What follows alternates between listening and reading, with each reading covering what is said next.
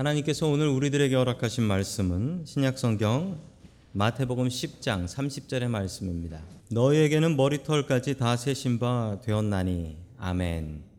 하나님께서 우리와 함께 하시며 말씀 주심을 감사드립니다. 아멘. 자, 우리 옆에 계신 분들과 인사 나누겠습니다. 반갑습니다. 인사해 주셔서 반갑습니다. 인사 나누겠습니다.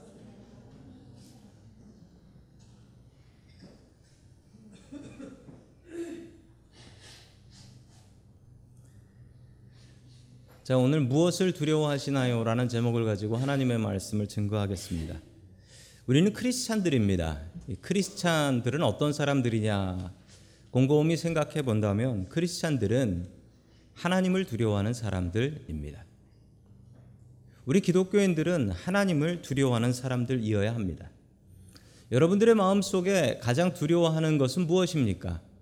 그 두려워하는 것 위에 하나님을 올려 놓으실 수 있기를 축원합니다. 아멘. 첫 번째 하나님께서 우리들에게 주시는 말씀은 하나님을 가장 두려워하라라는 말씀입니다. 미, 영국 여성입니다. 조 카메룬이라는 여자분인데 이분은 71세입니다. 이분이 65세가 되어서야 자기의 몸이 다른 이들하고 좀 다르다라는 걸 알게 되었다고 하네요. 이분은 아이를 둘을 낳았었는데 두 아이를 낳았을 때 하나도 아프지 않았다라고 했습니다. 남들도 이렇게 낳는 줄 알았답니다. 8살 때 롤러스케이트를 타다가 넘어졌는데 툴툴 털고 일어나서 집에 왔더니 어머니께서 하시는 말씀이 야 조야 너 팔이 좀 이상하게 붙어 있는 것 같다 병원에 가 보니까 팔이 부러졌더래요 전혀 진통을 못 느낍니다 통증을 못 느껴서 이분은 평생 동안 진통제를 한 알도 먹지 않았다라고 합니다. 좋을 것 같습니다. 아프지 않다라는 것은. 그런데 이분의 꿈은 아파 보는 게 꿈이라고 합니다. 요리를 하다가 손을 대었는데 손을 대어도 아픈 줄 몰랐고 고기 타는 냄새가 나서야 그제서야 알게 되었다라고 합니다. 얼마나 끔찍한 일입니까? 사람들은 고통을 피하려고 하지만 이분의 소원은 한번 아파봤으면 좋겠다. 어, 고통은 그냥 나쁜 것은 아닙니다. 고통을 우리가 피하려 하고 고통을 두려워합니다. 그 고통 때문에 우리가 저 고통을 어떻게 하면 피할까 생각하게 되고 고통을 맞을 준비를 하기도 하고 또 한번 아파 보면 아 건강이 얼마나 중요한가 알고 한번 아파 보면 아 그래 내가 건강을 위해서라도 열심히 운동해야 되겠다. 이런 마음을 먹게 된다라는 것입니다. 사람이 아프지 않으면 건강을 생각이나 하며 살겠습니까? 하나님께서는 우리에게 두려움이라는 감정을 주셨습니다. 이 감정을 잘 사용해야 되는데 사람들의 마음이 이 두려움을 잘 사용하지 못하는 경우도 너무 많이 있습니다. 자, 정신병 정신과 의사들이 이야기하는 두려움입니다. 고소공포증. 높은 데 올라가면 무섭고 광장 넓은 데 가면 무섭고 폐쇄 좁은 데 가면 또 무섭고 제노포비아 이건 외국인을 보면 또 무서워하는 거래요. 어둠 공포증은 깜깜한 데 가면 무섭고 밤이 무섭고 뭐 이런 공포증이 셀 수 없이 많다라는 거예요. 그러나 이 모든 공포들이 쓸데없는 공포입니다. 쓸데가 없어요. 이런 건 필요가 없는 공포예요. 그러면 우리는 무엇을 무서워하며 살아야 할까요? 우리 마태복음 10장 28절 같이 봅니다. 시작. 그리고 몸은 죽일지라도 영혼은 죽이지 못하는 일을 두려워하지 말고 영혼도 몸도 둘 다 지옥에 던져서 멸망시킬 수 있는 분을 두려워하여라. 아멘. 몸은 죽일지라도 여기서 몸은 죽일지라도 이건 누구를 얘기하는 것이냐면요. 당시 로마 군인들을 얘기합니다. 로마 군인들은 기독교인이라고 하면 잡아다가 박해하고 고문하고 예수님을 부인하라라고 하고 죽였습니다. 그때의 모습을 그림으로 표현한 것이 여기에 있습니다. 저곳은 아마 로마의 콜로세움인 것 같습니다. 로마의 콜로세움에 십자가를 둘레에 가득 세워놓고 거기에 크리스찬들을 못 박고 그 밑에 불을 질렀어요. 불을 질러서 사람이 타 죽게 했습니다. 불을 질러서. 그리고 배고픈 사자와 배고픈 호랑이를 풀어놓고 저 크리스찬들을 마음껏 잡아먹게 했습니다. 로마 군인들은 정말 무서웠습니다. 예배드리다가 붙잡혀 가면 저곳에 던져지는 것이었어요. 언제 붙잡혀 갈지 모릅니다. 오죽 무서웠으면 로마 교회는 당시의 교회를 버리고 당시의 공동묘지였던 지하 공동묘지였던 카타콤으로 예배드리러 들어갔습니다. 이 로마 군인들이 너무나 무서웠기 때문입니다. 그러나 오늘 성경은 분명히 이야기합니다. 저 로마 군인들은 너희들의 몸을 죽일 수 있다. 너희들의 영혼을 죽일 수는 없다. 그리고 이 죽음의 고통은 금세 끝난다. 정말 무서워할 것은 무엇이냐? 바로 하나님과 지옥이라는 거예요. 하나님과 지옥을 우리가 더 무서워해야 되는데 우리는 하나님과 지옥이 아닌 다른 것들을 두려워하며 살고 있다라는 것입니다. 우리가 정말 두려워해야 될 대상은 하나님입니다. 하나님은 우리의 몸도 죽일 수 있지만 우리의 영혼도 지옥불에 던질 수 있는 분이시기 때문에 그렇습니다. 세상에 다른 두려운 것들이 있습니다. 역사상 살펴보면 다른 것을 두려워했던 사람들이 너무나 많이 있습니다. 중세 시대의 이야기입니다. 1077년에 아, 있었던 일인데요. 카노사의 굴욕이라는 역사적인 사실이 있습니다. 저기 서 있는 분이 누구냐면 당시의 교황이었던 그레고리 7세입니다. 그리고 무릎 꿇고 있는 분이 누구냐면 당시 신성 로마 제국의 황제였던 하인리 4세라는 분입니다. 자, 이 둘은 사이가 좋지 않아서 늘 싸웠는데 한번 크게 싸우고 나서 저 교황 그레고리 7세가 화가 나서 저 황제 하인리히를 파문해 버립니다. 파문이라는 말은 영어로 excommunication이라고 하는데 파문은 그냥 더 이상 크리스찬이 아니라는 거예요. 가장 큰 벌이었어요 중세 때. 기독교인도 아니고 그리고 이 사람은 지옥불에 던져질 것이며 그 뭐 지옥불에 던져지는 걸 사람이 정할 수는 없는데 당시에는 교황이 이걸 정할 수가 있었어요. 천국의 열쇠를 갖고 있다고 했기 때문에. 그리고 excommunication 말 그대로 이 사람하고는 말을 섞으면 안 돼요. 이 사람하고 말을 섞으면 그 사람이 또 사이비 이단이 되는 거예요. 아예 말 자체도 할 수 없는 살아도 산 사람이 아닌 거예요. 자, 이 형벌을 받게 되자 하인리히 사세는 당시에 교황이 있었던 이탈리아 북부의 카노사 성으로 찾아가서 그 문 앞에서 교황을 만나기 위해서 무릎을 꿇습니다. 그때가 1월 달이었습니다. 얼마나 추운지. 그런데 교황은 나와 보지 않았고 3일 뒤에서야 나와서 용서해주고 파문을 취소해 줬다라고 합니다. 당시의 교황은 정말 대단한 권력을 갖고 있었던 사람입니다. 이분의 말 한마디면 천국 가던 사람이 지옥 갈 수도 있는 거였어요. 말도 안 되는 이야기잖아요. 그 일로부터 500년 뒤에 있었던 일입니다. 종교 개혁자였던 마틴 루터 1517년 세상 사람들이 모두 다 교황을 무서워하고 있었는데 이 루터는 당시에 신부였습니다. 신부님은 신부님이 될 때 맹세를 합니다. 그 맹세 중에 가장 중요한 맹세가 뭐냐면 순명, 명령에 무조건 복종하겠다라는 맹세입니다. 그리고 그 명령권에 가장 위에 있었던 사람은 교황이었습니다. 루터는 그러나 교황보다도 더 두려워야 될 분은 하나님이다라는 것을 알고 루터는 하나님을 가장 두려워할 대상으로 세워놓습니다. 그리고 당시의 교황청과 싸우게 되었던 것이죠. 그로 인해서 생긴 종교가 우리가 믿고 있는 이 개신교 프로테스탄트입니다. 자, 우리는 개신교인입니다. 개신교인의 특징은 하나님을 가장 두려워한다입니다.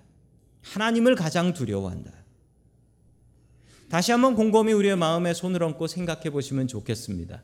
여러분의 마음을 지금 억누르고 있는 가장 큰 두려움은 무엇입니까?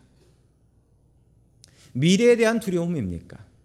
아니면 건강에 대한 두려움입니까? 아니면 돈에 대한 두려움입니까? 다시 한번 생각해 본다면 그 두려움들이 내가 죽은 뒤에도 나의 두려움일까요? 나의 영원한 두려움이 될 수 있을까요? 곰곰이 생각해 보면 우리의 인생에서 가장 두려운 존재는 하나님입니다. 우리가 영원히 두려워할 수 있는 딱 하나의 존재는 바로 하나님이십니다. 하나님을 두려워해야 합니다. 믿음 생활을 하게 되면 겁이 없어집니다. 그러나 다른 겁이 늘어납니다. 하나님을 향한 두려움입니다. 하나님 정말 두려운 분이다. 하나님보다 두려운 것은 세상에 없다. 이 사실 분명히 깨달으시면서 하나님을 가장 두려워하며 살아갈 수 있기를 주님의 이름으로 축복합니다. 아멘. 두 번째 하나님께서 우리들에게 주시는 말씀은 하나님께서는 내 모든 형편을 아신다라는 말씀입니다. 하나님께서는 내 모든 형편을 아십니다. 저는 음식점에 갈 때 가는 음식점이 맨날 정해져 있습니다. 저는 새로운 음식점 잘 가지 않습니다. 그리고 새로운 음식점에 가도 주인이 저를 알아보고 이렇게 물어봅니다. 예, 그거요? 그렇게 물어봐요. 그러면 예, 그거요. 그러고 끝납니다. 딴 것도 시켜 먹지 않습니다. 아, 저는 새로운 것을 도전하고 싶지 않습니다. 제가 가는 미용실이 있습니다. 잘 잘라주십니다. 머리를 잘, 잘 잘라주셔서 참 좋은데 저는 머리를 못 잘라줘도 좋습니다. 그냥 이것만 안 물어보면 됩니다.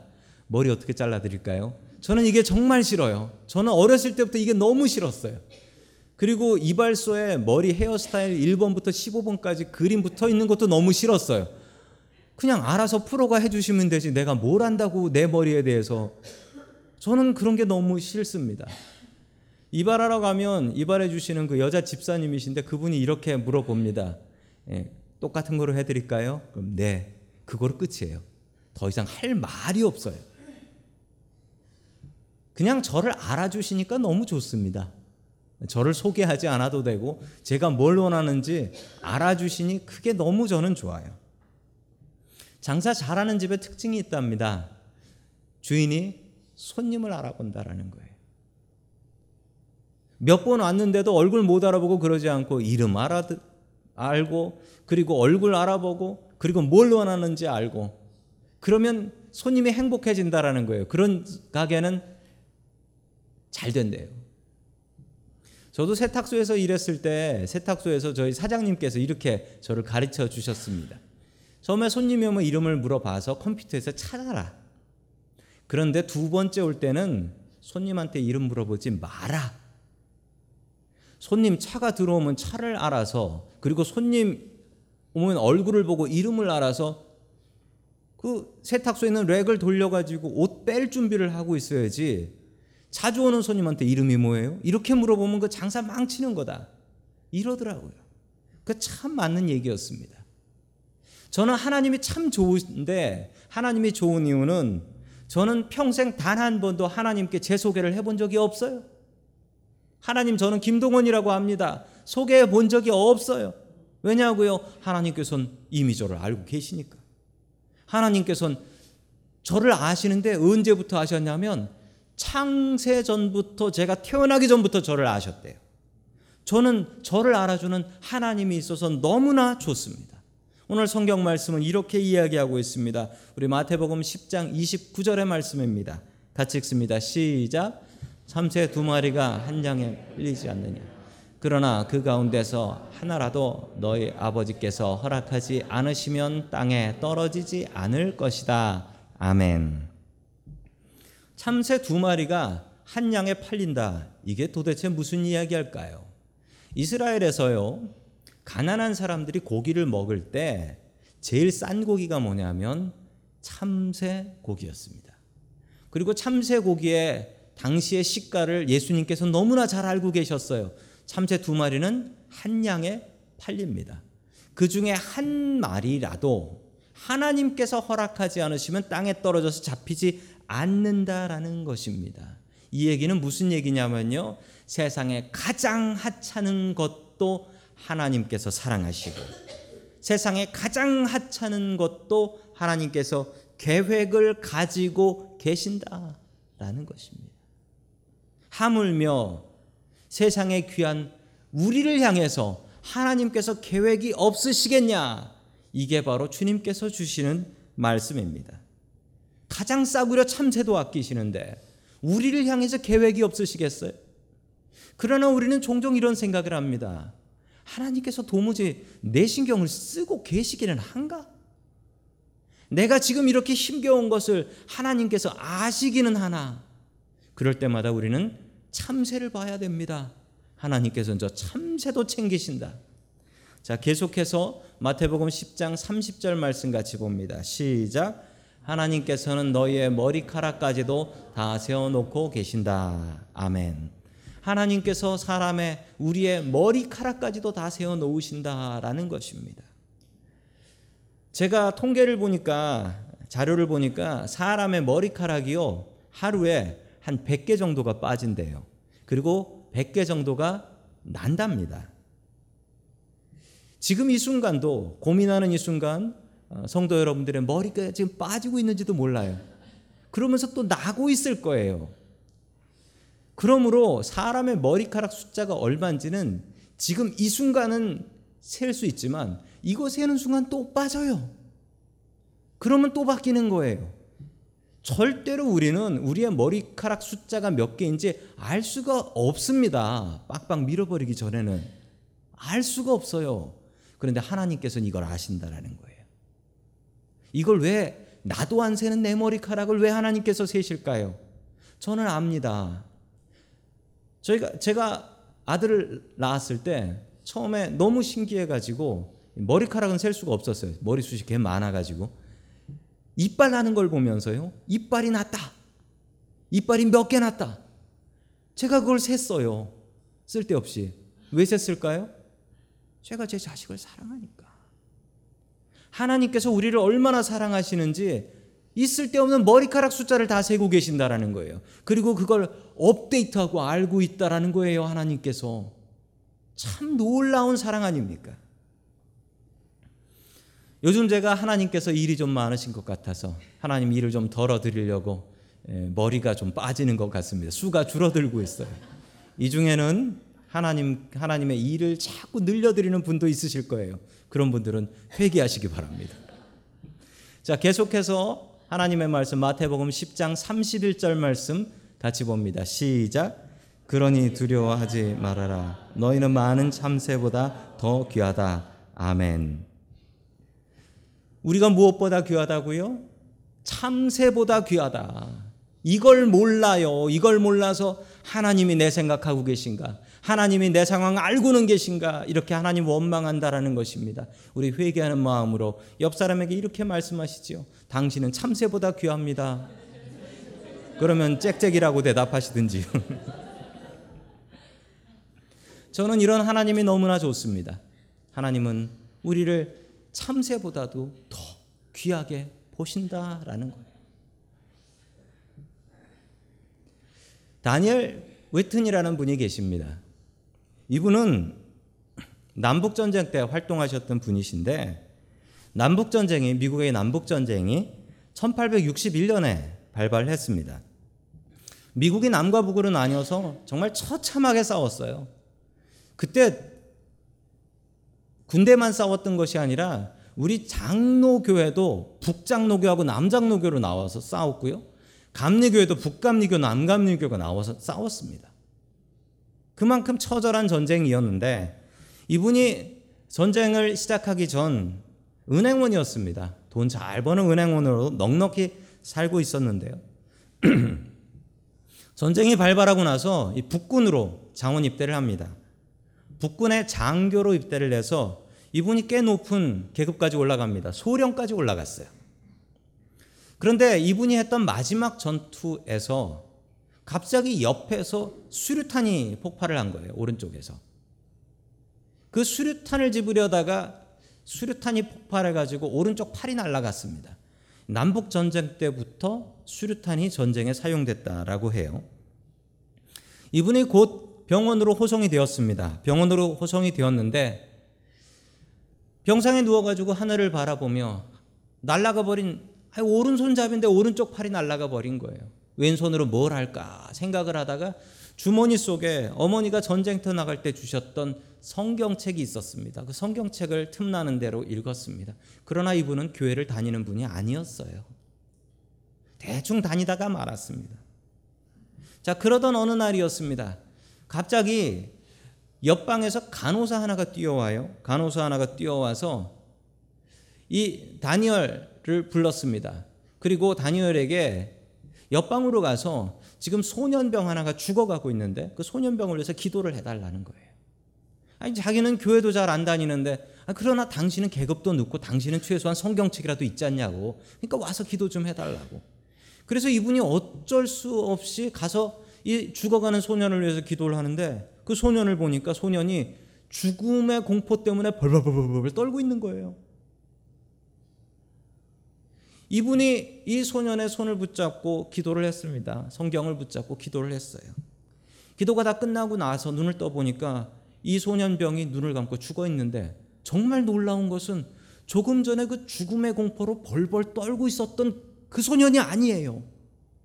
얼굴에 평화가 넘쳐나는 그런 소년으로 바뀌어 있는 것이었습니다. 너무 놀랐습니다. 야, 이게 기도의 능력이고, 이게 말씀의 능력이구나. 그런데 하나님께서 나를 사용하신 건가? 너무나 놀라서 이분이 시를 쓰는 걸 좋아했거든요. 이분이 시를 썼습니다. 시 가사를 하나 적었는데 그 시의 가사가 바로 이 가사입니다. 아, 하나님의 은혜로 있을 데 없는 자. 팔, 팔 하나 잃어버리고 지금 어떻게 사나 고민하고 있는 자기 자신을 말합니다. 왜 구속하여 주는지 난 알 수 없도다. 하나님, 이 어린 소녀는 죽었는데 왜 나는 옆에 수류탄이 터졌는데 나는 살려주셨습니까? 도무지 알 수가 없습니다. 내가 믿고 또 의지함은 내 모든 형편 아시는 주님. 지금 내 이 처량한 형편을 주님께서 알고 계시니 내가 하나님만 의지할 수밖에 없습니다. 늘 보호해 주실 것을 나는 확실히 아네. 앞으로도 병원을 나가서 어떤 삶을 살 수는 없지만 분명한 것은 하나님께서 나를 보호해 주실 것이라는 사실 이것을 분명히 믿습니다. 아멘. 이러면서 시를 썼어요. 바로 오늘 불렀던 아 하나님의 은혜로라는 찬양입니다. 이분이 군대를 제대하고 나서 무디 목사님께서 인도하시는 부흥회에 가셔서 은혜를 받았습니다. 자신의 마음밭이 정말 가뭄에 갈라져 있는 땅바닥 같은 마음인 걸 깨달아 알았어요. 그래서 또 하나의 찬송시를 적습니다. 빈들의 마른 풀같이 시들은 나의 영혼. 주님의 허락한 성령 간절히 기다리네. 가물어 메마른 땅에 단비를 내리시듯 성령의 단비를 부어 새 생명 주옵소서. 우리가 올해 주제가로 부르고 있는 구주와 함께나 죽었으니 이 곡도 이 다니엘 위튼이라는 분이 지으신 곡입니다. 하나님께서 살려주신 이유를 알겠네요. 하나님께서 이 일을 위해서 살려주신 것입니다. 저는 이런 하나님이 너무나 좋습니다. 내 모든 형편 다 알고 계셔서 내가 하나님, 우리 집에 쌀 떨어졌어요. 하나님, 우리 집에 기름 떨어졌어요. 고백하지 않아도 이미 알고 계신 주님. 저는 그런 주님이 너무나 좋습니다. 우리가 다른 사람에게 이야기 못하는 그 안타까운 상황도 주님께서는 이미 알고 계십니다. 내 모든 형편을 아시는 주님께 숨길 것 없습니다. 그 하나님을 온전히 의지하며 살 수 있기를 축원합니다. 아멘. 마지막 세 번째로 하나님께서 우리들에게 주시는 말씀은 범사에 하나님을 시인하라라는 말씀입니다. 범사에 하나님을 시인하라. 제가 살던 동네 저희 옆집에 그 대각선 옆집 아이가 하나 있었는데 저랑 친구였고 아주 공부를 잘했던 친구입니다. 좋은 대학 갔어요. 초등학교 때 이야기인데 초등학교 때 이 비가 내리면요. 초등학교 앞에 엄마들이 학교 안으로 못 들어오니까 우산을 들고 이렇게 서 있습니다. 예, 자기 자식 이제 우산 씌워 주려고. 우산을 들고 어, 그 아이의 어머니가 서 있었는데 그 어머니가 이제 보다가 자기 아들 나오는 걸 보면서 야 이렇게 물러, 했어요. 이름을 불렀어요. 그 이름이 그 친구가 성재였는데 성재야 하고 불렀어요. 그랬더니 그 친구가 딱 엄마를 봤어요. 그리고 친구들도 같이 봤는데 친구들이 물었습니다. 저, 아, 저 아줌마는 누구야? 라고 물었습니다. 그때 그 어머니께서 뭐 집에서 살림하다 나왔으니 그 몸빼 바지 입고 나오셨어요. 그게 부끄러웠던 거예요. 그래서 이 친구가 아, 뭐라고 얘기했냐면 우리 집 식모야 라고 얘기했어요. 그거를 엄마한테 들켰어요. 그날 비 많이 왔는데 비 오는 날 그 먼지 나도록 맞는 게 뭔지 보았습니다. 저희 동네에 곡소리 났습니다. 저는 그 친구를 이해할 수가 없었어요. 어, 어, 자기 엄마를 어떻게 도저히 이해할 수 없었어요. 그 이유는 그 집 어머니는 저희 어머니보다 키도 크고 훨씬 예뻤기 때문이었습니다. 저라면 자랑을 했을 텐데 저는 엄마가 무서워서 도저히 부인할 수가 없었습니다. 저희 어머니께서는 아마 그랬다면 학교 앞에서 때리셨을 거예요. 자, 우리 마태복음 10장 32절 말씀 같이 봅니다. 시작. 누구든지 사람들 앞에서 나를 시 나도 하늘에 계신 내 아버지 앞에서 그 사람을 시인할 것이다. 아멘. 참 공평한 말씀을 하나님께서 하십니다. 사람들 앞에서 나를 인정하고 시인하면 나 크리스찬입니다. 나 교회 다닙니다. 나 하나님 믿는 사람입니다. 라고 시인하면 하나님께서도 그 사람을 시인할 거라는 거예요. 어디에서? 천국 문 앞에서. 어, 어여 들어와라, 어여 들어와라. 반대로 교회 안 다니는 사람처럼 하고 다니고 나 하나님 몰라요라고 하고 다니면 하나님께서 나도 너 모른다라고 하신다라는 거예요. 어디에서? 천국 문 앞에서. 정말 두려운 말씀이에요. 우리가 하나님을 시인해야 됩니다. 우리들의 삶 속에서 우리가 만나는 사람들 속에서 나 교회 다니는 사람입니다. 나 크리스찬입니다. 나 예수님 믿는 사람입니다. 라고 고백해야 됩니다. 그러면 하나님께서도 우리를 하나님의 백성으로 인정해 주신다. 약속하십니다. 제가 중학교 2학년 때 일인데 여자 선생님이었습니다. 아주 무서운 선생님이었습니다. 저는 뭐 어렸을 때부터 교회를 다녔기 때문에 점심 시간에는 꼭 기도를 하고 밥을 먹었죠. 기도를 하고 밥을 먹으면 친구들이 와서 많이 놀렸습니다. 아, 예수쟁이라고 놀렸고 뭐 도시락을 이렇게 쓱 숨기는 친구도 있었고 또 기도하는 동안 제 앞에서 이렇게 눈앞에서 손이 왔다 갔다 하는 게 느껴져요. 왔다 갔다 하는 게 막 이렇게 장난치는 친구들. 그게 싫어서 눈을 뜨고 기도해 봤습니다. 그랬더니 아 저 예수쟁이가 눈 뜨고 기도한다. 또 그래가지고 어쩔 수 없이 또 눈 감고 기도하고 아 참 박해를 많이 받았었어요. 하루는 제가 점심 먹으려고 기도를 하는데 그날 따라 우리 담임 선생님께서 늦게 나가셨어요. 그러면서 제가 도시락에 손을 얹고 기도하는 것을 보셨는데 그분도 교회를 다니는 분이었어요. 그분 그분이 아주 무서운 호랑이 여자 선생님이었는데 저한테 오셔서 따뜻하게 이야기를 하시다. 너 교회 다니는구나. 그러시더라고요. 그래서 네, 저 교회 다닙니다. 라고. 어, 그래. 너 참, 참 착하다. 이렇게 하고 가셨습니다. 그러고 나서 제 앞에 비단길이 펼쳐질지 몰랐어요. 이 선생님은 성적이 떨어지면 1점 떨어지는데 한 대씩 그냥 몽둥이로 패시는 분이었어요. 1번부터 나가서 맞는 거예요, 시험 끝나면. 그게 무서워서 공부를 했는데 제 순서가 돼서 나갔잖아요. 성적이 떨어졌잖아요. 그런데 그 선생님이 뭐라고 그러셨냐면 저한테 이러셨어요. 어, 너 교회 다니지? 나 너 믿어. 너 들어가. 그러시더라고요. 안 맞았어요. 그래서 그때부터 저희 반에 공부를 잘하든지 교회를 다니든지 뭐 이런 말이 생겼습니다. 선생님께서 어 너는 교회 다니고 기도하는 아이니까 너 믿어라고 하면서 들어가라고 그러시더라고요. 심지어 학생들이 이런 얘기까지 했습니다. 니네 엄마냐라는 얘기까지 들어봤어요. 하나님을 인정하는 것도 아니 그 이상의 복이 있습니다. 우리가 매사에 하나님을 인정하고 산다면 하나님께서 주시는 복이 있습니다. 당시에 기독교를 믿는 것, 2000년 전 기독교를 믿고 산다라는 것은 참 부끄러운 일이었습니다. 유대교인들은 기독교인들을 보면 저거 사이비 이단이라고 손가락질했고요. 로마 사람들은 저 반란자들 황제를 믿지 않았으니까요. 저 반란자들이라고 욕했습니다. 당시 사람들은 이런 이야기를 나눴습니다. 기독교인들에게 이렇게 묻습니다. 당신이 믿는 신전은 어디 있습니까? 당신의 템플이 어디 있냐는 거예요. 그러면 크리스천들은 이렇게 얘기했습니다. 우리들의 신전은 우리의 마음 속에 있습니다. 그러면 당신들의 제사장은 누구요? 대표하는 제사장이 누구요? 우리의 제사장은 하늘에 계신 예수님이십니다. 그러면 사람들이 고개를 흔들면서 이 사람 종교가 없구만. 당시 예수님을 믿으면 인정하면 출세를 포기해야 됐습니다. 그 든든한 직장이었던 로마 군대도 예수님을 믿는다고 하면 쫓겨났어요. 공직에도 높이 올라갈 수 없었고 예수님을 믿는다고 하면 쫓겨났습니다. 감옥에 붙잡혀가고 십자가에 못 박혀 죽기도 했습니다. 그러나 그들은 어떤 상황 속에서도 예수님을 인정했습니다. 그들의 몸은 죽을지언정 영혼은 살기 위하여 그들은 예수님을 인정했어요. 2015년 미국 올랜도 풋볼 경기장 풋볼 토너먼트에서 있었던 일입니다.